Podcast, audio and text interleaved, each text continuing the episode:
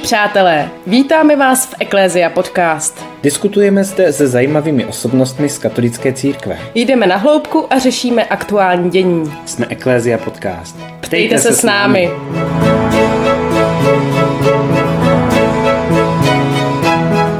Tato epizoda s Markétou A Jacobem. Martin Tiburec je redaktorem redakce vědy v České televizi. Svoji kariéru v médiích začal před 11 lety. Předtím pracoval jako reporter zpravodajství v TV Metropol nebo na televizi Barandov. Před deseti lety si vyzkoušel i práci v jiném oboru, a to ve společnosti Člověk v tísni, kde se staral o marketing a PR. Reportáže Martina Tiburce mohou Češi vidět pravidelně v hlavních zprávách České televize. Martin Tiburec je ženatý a má dvě děti.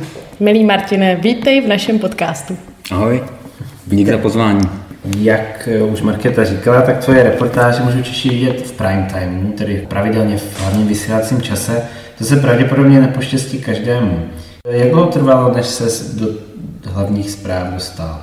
Můžu to začít úplně od Adama, eh, jak jsem se tam dostal. Protože jak mě vlastně napadlo, že bych chtěl být novinář. Já jsem o tom nedávno psal takový článeček, protože mě poprosili z mý základní školy, abych napsal něco do almanachu. A to jsem přemýšlel, co napíšu a říkal jsem si, že popíšu tuhle historku, protože já jsem se rozhodl, že chci být novinář v 8. třídě. A v momentě, kdy jsme dostali slohovou práci eh, a zadání znělo, čím byste chtěli jednou být. Já jsem nevěděl, samozřejmě v tu chvíli, když jsem seděl v té třídě, tak jsem netušil, čím bych chtěl být. A tak prostě jsem vymyslel, že bych teda chtěl být novinář a nějak jsem to tam okecal. A když už jsem to měl vymyšlený, tak to je takový ten věk, kdy se nás ptají všechny možné tetičky, jako čím chceš být a tak. A tak už jsem to potom vždycky opakoval, a že teda chci být tím novinářem, i když jsem to neměl nějak zvlášť víc promyšlený. A až nakonec, aby to nebylo trapný, tak jsem teda se přihlásil, jako říkal jsem si, že po, po střední škole, po Gimplu jsem si říkal, že zkusím nějakou takovou školu. Hlásil jsem se na žurnalistiku na, na Univerzitě Karlovy a tam jsem se nedostal, ale dostal jsem se na druhou školu, kam jsem chtěl jít a to je Vyšší odborná škola publicistiky v Praze, eh, což je mimochodem škola zřizovaná arcibiskupstvím. A je to taková škola pro lidi, co se nedostanou na, na, tu, na tu žurnalistiku ale má skvělý výhody z mého pohledu z toho, že nás nutili hodně do praxí, aby jsme mohli dostat jako zápočty nebo, nebo mohli postoupit do ročníku, tak jsme museli prostě pořád prokazovat, že někde pracujeme. A i nám dohazovali ty praxe v různých médiích, v Českém rozhlasu jsme něco dělali. A právě třeba i v tom Barandově, kde jsem potom po škole, eh, na tom Barandově, kde jsem po škole skončil. Takže tímhle jsem se dostal jako do nějaký první televize, už na škole jsem točil pro televizi CS Film, což je taková kabelová televize, dávají tam staré filmy, ale já jsem tam točil reportáže o premiérách českých filmů. No a pak jsem se dostal na ten Barandov a pak už ta cesta tak byla nějak přirozená s tou jednou přestávkou v tom člověku tísni, kde jsem byl rok a půl, že jsem, že jsem se dostal z Barandova, kde jsem byl teda helfer, ani bych neřekl redaktor zpravodajství, protože jsem tam dělal tu, tu nejnižší pozici redakční. A potom Člověk v tísni, pak ta Metropol, což je malá regionální televize, vlastně vysílala jenom v Praze a, ve středních Čechách. A pak jsem se přihlásil na nějaký inzerát eh, do České televize a tam jsem začal taky v oddělení, které vlastně bylo zamýšlené jako taková farma pro, pro méně zkušený lidi. A nakonec jsem, nakonec jsem tam zůstal doteď, doteď 6 let. No. Hmm. Eh, obor vědy zrovna nezní jako oblast, která by měla být pro začátečníky, tak eh, byla to nějaká tvoje volba jít do té redakce vědy, anebo si měl na výběr? No tak já jsem samozřejmě nebyl od začátku v té vědě. Tak eh, celá redakce vědy vznikala, jestli se nemýlím, v září 2017. A já už jsem tou dobou byl tři roky v televizi a pracoval jsem eh, v regionální redakci pro Prahu, protože jak jsem předtím dělal v té metropoli, což byla lokální televize o pražské politice, o developerských projektech, dělali jsme reportáže pro městské části o všem možným, tak, tak jsem potom se dostal přirozeně do té krajské redakce a dělal jsem vlastně krajánka z Prahy, což je trošičku absurdní pozice, ale je to tak. A tam máš na starost eh, zase znova magistrát, městské části, dopravu, tramvaje, mm, eh, developerské projekty, různý združení, které pořád proti něčemu protestují. A takovýhle reportáže jsem točil vlastně poměrně dlouho v součtu i s, tím, eh, i s, tím, s tou metropolí. To bylo několik let a se, už se mi stávalo, že jsem na některých místech točil jako hodněkrát. Třeba jako vím, že jsem v Oblance, když se ještě stavila, tak jsem točil asi 60krát. A už mi to prostě nebavilo. V tu chvíli začala v české televizi ta redakce vědy, která mě se strašně líbila. Prostě asi nebudu sám, kdo komu imponovalo prostě eh, Dan Stach a líbilo se mi prostě to téma, protože vždycky jsem si tak jako nějak četl nějaký články o vědě, i když samozřejmě úplně populární. A vlastně to byla zase náhoda taková dobrá, protože já jsem šel okolo těch dveří, kde vznikala ta nová redakce vědy. Nakouk jsem tam a říkám, hele, nazdar, tak vy tady máte tu redakci, to je super. Kdybyste někoho scháněli, tak se mě ozvěte. No a byl jsem tam v pravou chvíli, protože asi 20 minut před tím mým nakouknutím jeden člověk dal výpověď. A, a to dost nečekaně, prostě, takže oni neměli člověka, rychle ho potřebovali. Tak oni potom napsal sms asi tři minuty po tom, co jsem prošel kolem těch dveří, ať se sejdem prostě na dvorku, že se mnou potřebuje mluvit. A řekl mi, hele, já odcházím, tak ty vezmeš to teda? Řekl, tak jo. Takže takhle jsem se dostal do vědy. To je skvělý. A nemám absolutně žádný vědecký vzdělání, ani přírodovědný, mám prostě humanitní gimpl a, a vošku publicistickou. Eh, takže takhle jsem se dostal k vědě a, a hrozně mě to baví, je to skvělý. Líbí se mi na tom to, že jsou to hodně často pozitivní témata, nejsou moc konfliktní, občas taky děláme něco, co trošičku eh, je říznutý třeba nějakou kauzou nebo nějakým konfliktem, ale hodně minimálně. Když to v, tý, v těch regionech to bylo prostě pořád o konfliktech jenom ať už mezi politikama, tak mezi lidma. Takže tady ta věda je skvělá, no. A ne, nevěděl jsem o tom nic, nevím o tom nic doteď, ale, ale je to zábavný, potkáváš zajímavý lidi, pořád inteligentní, pozitivní. Je to super. Tak můžeme říct, že se s nějakým božím řízením stal vědeckým redaktorem. To je jednoznačně, ano. tak, eh, tak nám řekni, kde čerpáš eh, inspirace pro nějaké témata pro svoji práci? Já ještě možná teď jsem si vzpomněl, že jsem zapomněl v tom božím řízení zmínit svoji manželku, která v době, kdy jsem přecházel z člověka v tísni, kde jsem, to byla taky moc hezká práce, ale už jsem tam nějakým způsobem byl nespokojený, tak mě jakoby dodala sílu k tomu, abych zkusil jít eh, to, kam tam, tam, kam mě táhlo to srdce, jako, že, že mě jako hodně podpořila tady v tom a bez ní bych, bych teď dělal asi něco úplně jiného. Ale zpátky k té kde hledáme ty témata. Těch zdrojů je strašně moc. Hodně lidí překvapí, když se mě tady na to ptají, eh, ten poměr témat, který jakoby máme zadaný, že mi šéf řekne, běž natočit tohle, a ten poměr toho, co si vymýšlíme sami. Já to mám osobně tak 70 na 30, 70% věcí si nějakým způsobem vymyslím sám. A to je vždycky o to lehčí, o, o jak dlouhou dobu to už děláš, protože když to děláš delší dobu, tak uh, hodně často točíme třeba o Akademii věd. Akademie věd má 57 ústavů, skoro na všech už jsem byl, něco natáčet a v momentě, když tam seš a točíš něco poprvé, tak vždycky uděláš to, že jim prostě dáš vizitku a řekneš jim, kdykoliv budete mít cokoliv zajímavého, tak se mě ozvěte. A čím díl prostě tak rozdáváš ty kontakty, tím více ti stává, že se ti ozvou sami. Pokud byli třeba spokojení s tím, co jsi tam natočila posledně, pokud byli nespokojení, tak už se ti nepozvou, to je jasný. No a takže se mi dost často stává, že mi, to je ten první zdroj, ten nejlepší, že mi prostě zavolají přímo z toho ústavu Akademie věd nebo z univerzity, eh, z nějaké fakulty, eh, že mají tady to a, a že jestli bych to nechtěl natočit. Takže nejvíc těch nejlepších kontaktů si vznikne v tom terénu, kdy prostě točíš a potom řekneš, pozvěte se mi zas. Pak jsou další věci, úplně klasický, prostě tiskové zprávy. I ve vědě to funguje tak, že eh, když je nějaký úspěch, který chtějí ty věci medializovat, tak prostě napíšou tiskovou zprávu a pošlou tím mailem, anebo je v ČTK. Takže to je další způsob. No, no, další způsob, eh, dost často taky, nebo teď tolik ne, bohužel, ale občas dělám i témata, které jsou jako těžce zahraniční, což je například skoro veškerá velká kosmonautika, veškerý velký vesmír. U nás se teda taky dělá moc zajímavá kosmonautika, moc zajímavé vesmírné věci, o kterých strašně rád točím. Ale prostě když, když někam letí sonda NASA, tak to prostě je daná věc, kterou uděláš a to je samozřejmě ložený téma, který je moc pěkný. No a pak jsou, pak jsou různé drobnosti, které si teď nevy, nevybavuju, ale samozřejmě jsou i ty věci zadané. A pak jsou věci, které přicházejí s rokem, tak jako v každý, v každý zase v každém oboru. Prostě například teď je týden, kdy se rozdávají Nobelovy ceny.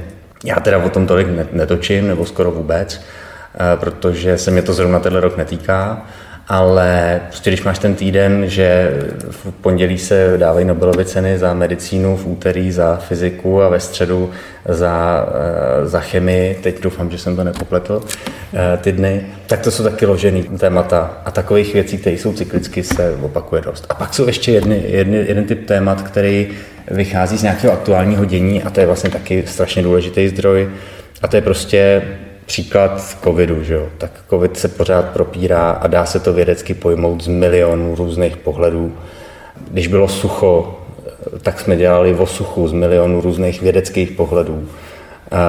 Když se stane nějaký let, velký letecký neštěstí, tak prostě zase zajedeme za odborníkama na fakultu strojní ČVUT, který nám prostě řeknou, co se mohlo stát, kde a bereme to trošku víc jakoby vědecky. Vím, že kolegové, když tu redakci zakládali, tak se báli, že nebude o čem točit. A ve skutečnosti je to tak, že máme, máme témat spousty. Jak vypadá konkrétně tvůj pracovní den, třeba dneska nebo i teď v tom období koronaviru? Asi možná ten pracovní den je jiný než obvykle, tak eh, zkus to přiblížit, jak to konkrétně vypadá. No, eh, já jsem nebyl s jednou nebo dvěma výjimkama od března na Kavčích horách. Já pracuji z domova a to tím stylem, že mám, dejme tomu teda to vymyšlený téma na, na ten další den, e, takže si večer objednám štáb telefonicky, že budu chtít točit tam a tam, od tolika do, to, do tolika. Druhý den ráno štáb buď přijede ke mně domů, nebo se potkáme někde na místě. A dopoledne natáčíme a e, dejme tomu tak maximálně do tří se to snažím stihnout, abych měl často zpracovat. A pak to z domova přes vzdálený přístup můžu se připojit na plochu svého počítače v redakci, co mám a prostě to z domova to stříhám. A jediná věc, kterou z domova nemůžu udělat, je namlouvání komentářů, protože na to nemám prostě akusticky dobře vybavený byt a nemám ani ty mikrofony, které jsou na to důležitý, e, byt kvalitní, tak to se dělá tak, že já to napíšu, tu reportáž, oni mi to zkontrolují, editoři, jestli je to v pohodě, a pak to načítá někdo jiný, kdo potom je taky v odhlášce té reportáže jako druhý jméno uvedený, ale vlastně to jenom načítá, ale bylo by asi divný, kdyby tam člověk celou dobu slyšel něčí hlas a pak nevěděl, či komu ten hlas patří. Hmm. Takže my teď fungujeme takhle, ne všichni taky teda v České televizi, ale u nás v redakci vědy ty, co jsou jako točící redaktoři, tak většinou e, fungují takhle z domova, aby jsme se nemuseli moc potkávat. Ještě možná by mě zajímalo, říkáš ty, co jsou točící redaktoři, tak kolik vás vlastně v té redakci je a kolik z vás je pak třeba vidět na té obrazovce, protože říkám si, že možná to, že se dostal eh, na tu obrazovku, také byl nějaký postupný vývoj, protože asi za tebou stojí ještě mnohem víc lidí právě z toho realizačního týmu nebo z celé té redakce. Jo, já bych je vůbec neponižoval ani na nějaký realizační tým nebo něco takového. Eh, to je prostě naprosto svébytná, eh, svébytný pozice, to jsou. Dokonce ve většině z těch lidí, kteří netočí, tak jsou vlastně naši nadřízený svým způsobem. A, nebo ne svým způsobem, ale i de facto.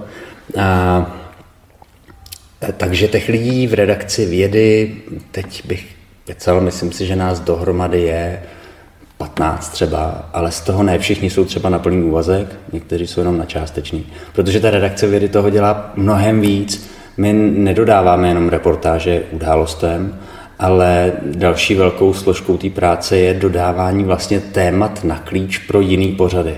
Takže když třeba přijde do studia 6 ráno na 24 nějaký host vyprávět o něčem vědeckým, od entomologa přes doktora až po uh, kosmonauta, tak ve většině případů je to tak, že to téma vymyslela, připravila a dodala redakce vědy a na to jsou tam lidi, kteří to dělají.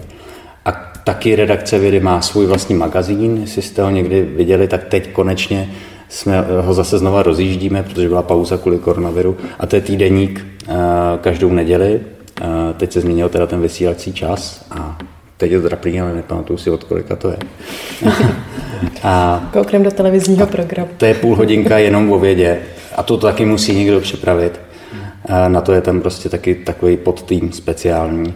A pak ta redakce vědy má pod sebou ještě nebo vedle sebe v symbioze eh, pořád Park civilizace, který je prostě Dana Stacha, eh, jeho hodinka s většinou s nobelistama nebo fakt s význačnýma lidma která taky potřebuje svůj support, že Dan to moderuje, ale má to svoji dramaturgini, eh, Gábinu Cihlářovou, má to prostě další lidi, kteří s tím pomáhají. Říkal jsi, že těch vědeckých témat je opravdu spousta, tak možná by nás naše posluchače určitě zajímalo, jako, jaká byla třeba nejzajímavější reportáž, kterou si zpracovával. Ty jo, no ten, právě na té práci je skvělý, že těch zajímavých reportáží je hrozně moc. Ale teď, když se teda zeptal, tak mě vytanula cesta do Mongolska, která byla hodně zajímavá. To jsem se dostal díky tomu, že Pražská zoo převáží pravidelně koně převalského do Mongolska, což jsou divoký koně, které jsou kriticky ohrožený a jejich původní domovina je v Mongolsku a v Praze už od už strašně dlouho tady funguje plemená kniha a je tady největší chov v zajetí. Takže oni tam čas od času jakoby letecky převážejí pár koní, aby rozšířili ten počet, ale hlavně, aby osvěžili genetický, jako, genetický uh, mix té místní populace, která není veliká, to je pár stovek koní maximálně, myslím 150 teďka, který tam jsou ve volné přírodě. No a v, v rámci tohoto z toho transportu jsem se dostal vlastně vojenským letadlem kasou na tři týdny do Mongolska protože jednak jsme tam vezli ty koně, ty se předali tam v, v Gobi, v poušti, to mají národní, no oni mají docela poetický názvy národních parků, mají Národní park Gobi A a Národní park Gobi B. Byl jsem v obou. je to pěkný. A, a je, to, je to strašná pustina, je to fakt poušť, strašně monotónní, vypadá to tam jak na Marsu. A do toho jsou tam teda ty koně, který tam vydržejí v létě hrozný vedra, v zimě hrozný zimy. A my jsme tam přivezli ty koně, spali jsme tam v jurtách s místníma a pak nás vzali na takový dvoutýdenní trip eh, po Gobi, eh, protože ta pražská zoo jim věnovala eh, těm strážcům toho parku motorky a oni jezdili na těch motorkách, my jsme jezdili v jeepech za nimi a oni nám ukazovali ty rangeři tu svoji práci. Ten, to Gobi, ten národní park, jeden z nich pro ilustraci má velikost jako Švýcarsko takže je to fakt velikánský. A e, snažili jsme se tam ještě natočit něco o taky velice ohrožených divokých gobijských e, velbloudech a o gobijských medvědech, které tak jsou taky poddruhy, prostě, které jsou strašně taky vzácný. A my jsme tam nějak stopovali a natáčeli jsme je. A pak z toho vzniklo, vzniklo z toho několik reportáží, které možná ještě budou někde v dohledání. Uvízli jsme v poušti třeba Eh, ochutnal jsem eh, pravý kumis, což je buď koňský nebo velbloudí skvašený mlíko, což je, je vlastně alkoholický nápoj, který eh, lidi, kteří na to nejsou zvyklí, s tím mají docela dost jako střední problémy, což jsem teda já měl, což je blbý v momentě, kdy se pouští, kde prostě potřebuješ každých 20 minut na záchod a nejbližší nerov, terénní nerovnost je 20 kilometrů. To bylo v Gobi A. To bylo, myslím si, že bylo v Ačku. Tak, tak to bylo, tak to byla taková zajímavá, zajímavá reportáž, nebo zajímavý reportáž o tom tak. To jsem byl fakt rád, že si myslím, že už se třeba do Mongolska nikdy nedostanu. Ta tvoje práce asi často vyžaduje i hodně nějakého samostudia a přípravy. Zbývá ti vůbec nějaký volný čas a děláš třeba ve volném čase i něco jiného než studium vědeckých materiálů? Jo, to zase tak žavý není. Jako, e, samozřejmě si člověk musí připravit, ale já jsem celkem salámista a dám hodně na improvizaci. Takže e, člověk si něco přečte, ale nemá smysl skoro, nemá smysl, když někam jedeš točit o něčem, celkem složitým, třeba na Ústav organické chemie a biochemie o způsobu, jak se dostávají peptidy do buněk a překonávají něco. A jediný slovo, který na tom rozumíš, je buňka. Nemá smysl si otevřít ten vědecký článek a snažit se ho číst. Maximálně abstrakt a závěr a tomu zbytku stejně nebudeš rozumět. Takže já tam většinou přijedu, znám nějaký úplný základ, když je to složitý téma teda a třeba hodinu s tím věcem ještě než začne natáčet, tak hledáme ty zjednodušení, abych, abych to pochopil i já, tím pádem aby to mohli pochopit i, i ty diváci. Takže hodně ta příprava se vlastně děje až na místě. V mém případě teda jsou lidi, kteří se připravují mnohem víc, tam vztah eh, je známý tím, že se na své rozhovory připravuje hodně, ale u něj je to taky něco jiného. Prostě je to živý rozhovor, nebo není, není živý, teda někdy je živý, někdy není a tam prostě nemůže udělat chybu. Když to já, když to mám jakoby sestříhanou reportáž, tak nemusím zdaleka všechno vědět předem, dozvím se to na místě a pak jenom dělám chytrýho, že jako tomu rozumím. A ten problém té práce je teda trošku taky v tom, že je to strašně ode zdi ke zdi. Že v pondělí točíš eh, archeologii, v úterý o rakovině, ve středu nějaký high-tech o robotech, ve čtvrtek s, s omravencích s entomologem a v pátek třeba se sociologem, což je prostě fakt ode zdi ke zdi. Já to mám tak, že celkem rychle věci pochopím a rychle se je zapamatuju a okamžitě je pak zase zapomenu. Já třeba ve škole jsem se učil vždycky těsně před, před tím, než jsem měl mít tu písemku nebo tu zkoušku a pak jsem to okamžitě zase zapomněl. Mají některý lidi výhodu, že když se to jako fakt přečtou na buflou, tak si to pamatují navždy, ale já bohužel ne. Teda. A ten volný čas? Jo, ten volný čas. Jasně, jasně, volného času, volného času mám teď víc, než jsem měl, i, když, i díky tomu, že jsem doma. A mám dvě děti, že jo. Mám manželku skvělou. Teďka chodíme na procházky poměrně často, i když já se někdy spírám a jsem línej. A kromě toho já mám spoustu různých svých aktivit. Eh, jedna z těch, která mi teďka vzala nejvíc toho volného času, je, je natáčení filmu, protože jsem, nebo moje záliba bylo vždycky tvůrčí psaní, tak jsem napsal prostě pár povídek nějakých, máme někde na webu, na svých stránkách třeba. A eh, jeden můj kolega z televize, který teď dělá v televizi, ale dřív byl producentem nebo produkčním u filmu, dělal u Wachlera, tak jednou za mnou prostě přišel a říkal, hele, já vím, že ty píšeš a já jsem dřív dělal u filmu a já bych si chtěl něco tak pro radost natočit. Pošli mi nějaký ty texty, něco vybereme, uděláme z toho scénáře. Tak já jsem mu poslal pět nějakých povídek, on si vybral tu největší blbost a řekl mi, jak to předělám na, na scénář. A je to, ta povídka je asi dvoustránková věc, která nemá žádný děj a je to jenom, jsou to odposlouchané hlášky, co jsem načerpal ve fitku. Prostě od takových těch lidí, kteří jsou spíš hloupější než chytřejší a mají skvělé hlášky. Strašně šovinistický a, a tak dále. Tohle tu povídku, která byla jenom taková atmosféra, tak jsme předělali, dodali jsme tomu nějaký děj, děj, nějaký vývoj a ten film je vlastně 20 minut krátký film o tom, že se jeden z těch kulturistů chce oženit, ale zároveň se za to stydí, protože ty ostatní by ho odsoudili. A je tam ještě nějaký takový milostný trojuhelník, a to nebudu prozrazovat. Měli jsme mít premiéru teďka 14. října a nebudeme ji mít z pochopitelných důvodů, tak třeba na jaře, kdyby někdo chtěl přijít. Můžeme udělat třeba tady takovou soutěž o volňásky, jako rychlou improvizovanou. Mm. Tak nám ještě prozrať, jak se to bude jmenovat. Jo, jmenuje se to Doselhání. Doselhání a má to podtitul Film o lásce na steroidech.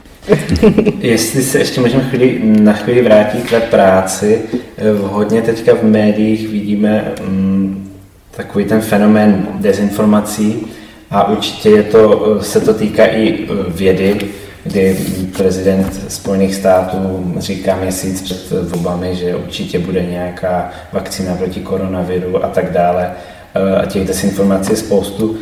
Točíte třeba o tom nějaké reportáže nebo zabýváte se tím nějak v redakci? Tak on hlavně tvrdil, že by bylo dobré, kdyby lidi pili dezinfekci, že jo? Trump teda konkrétně. A e, dezinformacemi a fejkama a tak dále se zabýváme. Teďka zrovna ještě než vypukla hlavní vlna covidového problému, ta, ta podzimní, tak jsem točil dost, nebo několikrát o 5G, což je takový hnízdo taky konspiračních teorií. Kdo, kdo to neví, to prostě mobilní sítě nové generace, které prostě fungují na trošku jiných frekvencích a jsou tam obavy ze zdravotních následků, eh, které jsou z fyzikálního pohledu nesmyslný, většina z nich, ale prostě spousta lidí tomu věří. Takže jsme natáčeli od 5G, eh, natáčíme nebo poměrně se snažíme nějakým způsobem demitizovat třeba očkování, problémy s očkováním, o tom se taky hodně mluví. Jako není to černobílý nikdy, jo, ale, ale některé věci jsou fakt, jsou fakt nesmysly. No a pak nás za to v české televizi taky nemají hodně rádi, že? Eh, protože mají pocit eh, dost často eh, ty lidi, že jim prostě nedáváme prostor. Ale nemůžeš prostě udělat debatu v televizi o tom, jestli je země placatá nebo není a dát stejný prostor člověku, který tvrdí, že je placatá a stejný prostor člověku, který tvrdí, že není placatá. To už bychom se potom nedostali nikam, nikdy. Prostě bychom se dohadovali, dohadovali o základních věcech. Ale bohužel tady to jako volání potom dejte přece tady prostor stejně jako tady tomu profesorovi i tady Lojzovi, který třeba je taky doktor, ale úplně v jiném oboru, který tvrdí, že 5G způsobuje, že se dětem zmenšuje hlava, tak, tak to prostě úplně nemůžeš udělat. Tak eh, k tomu je vázaný takový ten fenomén těch doktorů, lékařů, kteří mluví o tom, jak koronavirus je pouze chřipka, že jo? Jasně, já to, to, já to nechci teďka v tuhle chvíli hodnotit, protože koronavirus je asi otevřená kauza ještě pořád a obecně řečeno, a říkají to i samotní lékaři, že by si každý měl držet to své pivo. No. A ať k tomu mluví opravdu ty odborníci, kteří jsou největší odborníci na tu otázku. Eh, v krizových obdobích, možná jako je teď i to období koronaviru, tak si lidé zvlášť uvědomují úlohu médií, která jsou pro ně tím hlavním zdrojem informací. Tak jak vnímáš tohle období ty jako redaktor? No je to velká zkouška pro ty média, třeba i hlavně i pro to veřejnoprávní médium, Eh, nevím, jak je to teď, ale na jaře, když se oznamovaly ty eh, opatření, tak Česká televize nebo ČT24 měla největší historickou sledovanost, jakou kdy měla. A ukázalo se, že lidi, když chtějí vědět o něčem důležitým, tak se jako na tu televizi podívají. Což není tak zdaleka pravidlem během normálního roku, protože televize je prostě bohužel lineární médium. A to, co bylo dřív, že si lidi dělali svůj denní program podle toho, co viděli v televizním programu, to už dávno neplatí. Takže dneska si jako z, z mojí generace pod 40 let a pod 20 už vůbec, nebo pod 30, mám, znám minimum lidí, kteří by se dívali večer na zprávy. Prostě je mnohem jednodušší najít si to na internetu, což má ten problém, ale z mýho pohledu, že vždycky si člověk hledá jenom to, co ho zajímá, nebo dokonce to, s čím, se sou, s čím souhlasí. A ostatně třeba i algoritmy Facebooku jsou na to nastavený, aby ti tam předkládali věci, které se ti už v minulosti líbily a chrání tě od toho, s čím nesouhlasíš. No a teda teď se do toho zamotávám trošičku moc, ale ještě tohle tu myšlenku chci dokončit. Pak z toho vzniká ten problém, že vlastně ty, když bys, dejme tomu, věřila, že země koule je placatá, tak na tom Facebooku budeš narážet hodně často na články o tom, nebo od lidí, kteří s tím taky souhlasí. A budeš žít v takové iluzi, že přece všichni to tvrdí. A pak narazíš v reálném životě na někoho, kdo to netvrdí a budeš mít pocit, že to je blázen, teď všichni už to vědí, teď všude se o tom píše. Ale ten člověk, se kterým o tom budeš mluvit, ten zase vidí na svém Facebooku, že všude se píše o tom, že země je kulatá. Tak ty lidi potom spolu nejsou schopni komunikovat. No a to je to je to, co se ti u sledování televize jakoby nestane, protože si nemůžeš vybírat, což je její veliká nevýhoda, ale zároveň tě občas vzdělá i v něčem, s čím nesouhlasíš nebo co tě nezajímá. Prostě spousta lidí by asi nezajímalo nikdy v životě nic o, eh, o výzkumu v botanice, ale když koukáš na ty zprávy, tak, tak tě to prostě chtíc nechtíc vzdělá, ale sama by si to nikdy nenašla. Takže ta role v té krizi současné české televize nebo médií je obrovská a myslím si, že je to taky jedna z šancí, jak přežít. No. A protože ta, ta mikrožurnalistika, to, že dneska si může udělat každý web, o čem chce, tak ta to jako poměrně dost válcuje. No. Ty, ty takzvaný seriózní nebo velký média, ale i ty tabloidy prostě to, to, celkem, to celkem válcuje. Když eh, mluvíš o tabloidech, tak ty jsi kdysi pracoval v televizi Barandov a znáš tu televizi i z, toho, jako z té soukromé stránky a z veřejnoprávní stránky. Mohl bys nám třeba nějak říct, jak se líší, líší přístup ve spravodajství? Můžu to zkusit, ale to porovnání nemám úplně, úplně jasný. Eh, zrovna v tom Barandově. Já jsem byl v Barandově v roce 2009 Vlastně jsem tam nastoupil ještě předtím, než začal vůbec vysílat. Byl jsem tam v době, kdy se vysílalo do zdi, asi dva měsíce. Do zdi znamená, jako, že, že se všechno, na, všechny pořady se vyrábí, ale nikam se nevysílají, vychytávají se chyby. Tam byla strašně optimistická, tvůrčí atmosféra v té době. Televize Brandov patřila úplně někomu jinému, než patří teď. Eh, měla úplně jiné ambice, vlastně tam byly třeba poradci ze Spojených států, který Podobně jako když vznikala nová, se nám snažili ukázat, jak bychom z toho mohli udělat český Fox News a vznikly tam zajímavé formáty. A bohužel to poměrně rychle nějak vyprchalo, protože zkrátka na tu televizi je potřeba hodně velký kapitál a, a ten podíl sledovanosti, ani ty reklamy, to, když je, když je to myšlený jako celoplošná televize, hodně složitě můžou zaplatit. Takže ten člověk musí být ochotný to platit a v momentě, kdy ho to přestane bavit, tak, eh, tak od toho jde pryč. A Barandov pak prošel mnoha změnama, který já nebudu hodnotit, ale ten Barandov, kde jsem byl já, tak ten byl úplně jiný. A tam se teda zpravodajství dělalo tak, já si vybavuju snad jenom teda jednu úplně konkrétní situaci, kdy tam byla zrovna návštěva Baracka Obamy v Praze. A myslím, že se to zas tak moc, to, ta snaha, jak to pokrýt, zas tak moc nelišila od toho, jak, jak to děláme v české televizi. Prostě to, je, to bylo dost podobné. No a když jsem byl na Metropoli, to byla taky soukromá televize, tak tam měla samozřejmě spoustu výhod v tom, že tam se strašně moc věcí obchodovalo, což se v české televizi nedělá.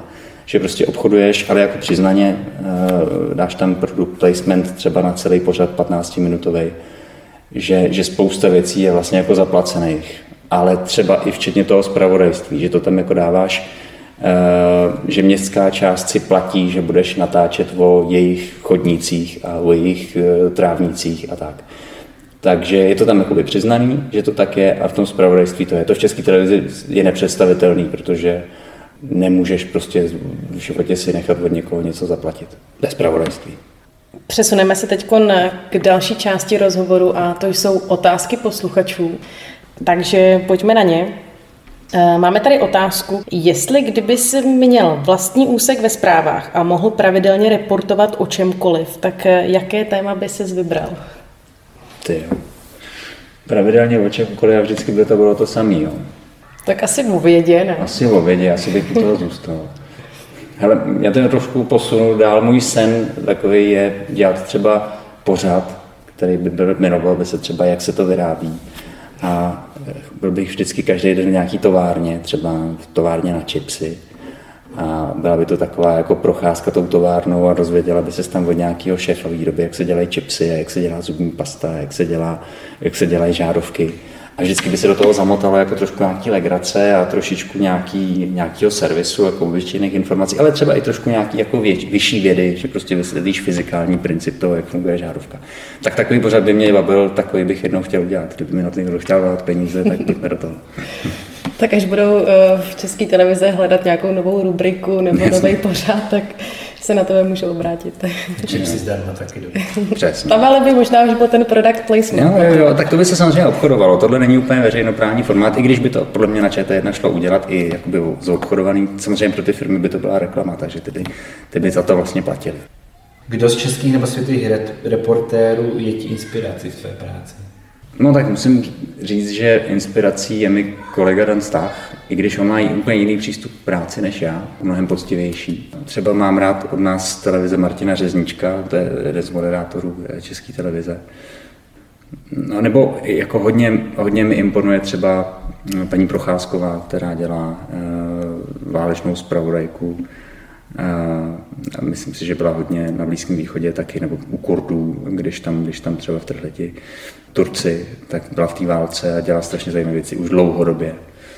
A pak spousta investigativních novinářů, kteří jsou i u nás, kteří dělají skvělou práci, třeba já nevím, Janek Kroupa nebo, nebo další lidi, ale to neznamená, že bych chtěl dělat tu jejich práci. Jako v životě bych nechtěl být investigativní novinář ani válečný zpravodaj, ale jako velký respekt vůči jejich práci. My už jsme tady trochu zmínili ten rozdíl mezi veřejnoprávní a soukromou televizí, zvlášť v tom přístupu k obsahu nebo ke spravodajství. Ale přeci jenom možná ještě můžeš vysvětlit, jak se projevuje eh, možná na vedení České televize to, že je placená z poplatků občanů? No to nevím, jak se projevuje na vedení, ale vím, proč je důležité, aby byly ty poplatky. Tak můžeš to vysvětlit. Protože je, a málo lidí to podle mě ví, že je strašný rozdíl mezi veřejnoprávní televizí a státní televizí. Mm-hmm. Ty poplatky, které platí lidi přímo televizi v podstatě, jí umožňují nebejt finančně na ničem závislý. A to především na rozhodnutí politiků. V momentě, kdyby ta televize byla placená ze státního rozpočtu a politici by mohli každý rok říct, hele, tenhle ten, ten ředitel se mi nelíbí, protože to dělá nějak špatně, skrouhnem mu prachy, což je nejsilnější nástroj v politice, tak, eh, tak by se vlastně neustále stávala ta televize každý nový reprezentaci poplatnou. A, a to nechceš. a chceš mít veřejnoprávní televizi, která má svoje nezávislé vlastní e, poplatky, tak jako rozhlas, tak jako ČTK je má taky, a to jí dává e, tu šanci být nezávislá. Já neříkám, že Česká televize dělá všechno správně, to určitě ne, dělá, má spoustu chyb, ale tohle je základní princip, za který se musí bojovat. Protože v momentě, kdy to tak nebude a skončí to jako státní televize, která tušíme například v Maďarsku hmm. nebo i v Polsku, tak to je vlastně úplně něco jiného. Už to není BBC, už je to státní televize. Rozumíš všemu, o čem točíš reportáže? Absolutně ne. To jsem si tady, myslím, už trošku nakousli, že eh, já se to snažím pochopit aspoň trošku po povrchu, taky čím dál, třeba když už jsem hodněkrát točil o, o laserech, tak už jsem trošku pochopil něco o laserech, jak fungují víc, ale že bych tomu jako opravdu rozuměl, to ne. A to ani vlastně, myslím, není, není ta moje úloha. Protože myslím si, že je spoustu skvělých novinářů, kteří jsou jako odborníci v tom tématu, o kterém píšou nebo o kterém vytváří ten obsah, třeba, že někdo odborník opravdu na dopravu, vystudovaný, dělá o dopravě.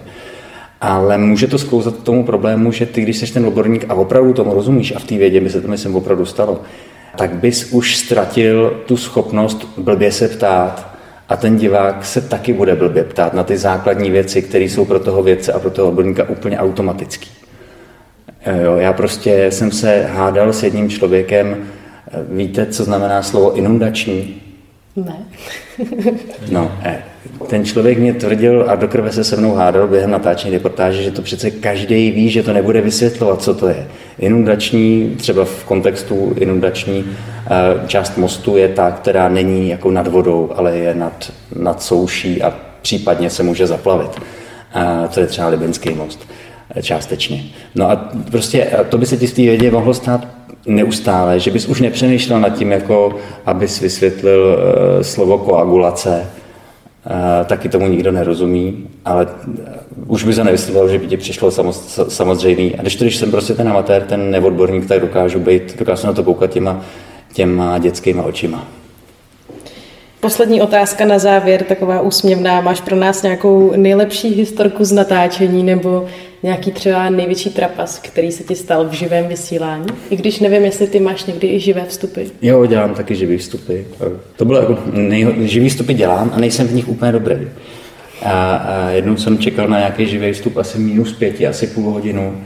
A stalo se mi to, že v momentě, kdy konečně se rozsvítila ta červená, tak jsem zjistil, že mám úplně zamrzlou hubu. Prostě nedokážu vůbec mluvit. A to není tak hrozný. No, nej, nejvtipnější reportáž. No, pamatuju si na jednu docela dobrou, Eh, to bylo ještě na Metropoli. Eh, točili jsme, už nevím proč, taková blbost, že nějaká paní bezdomovkyně zlomí světový rekord v tom, jak dlouho bude plavat v lednu ve Vltavě.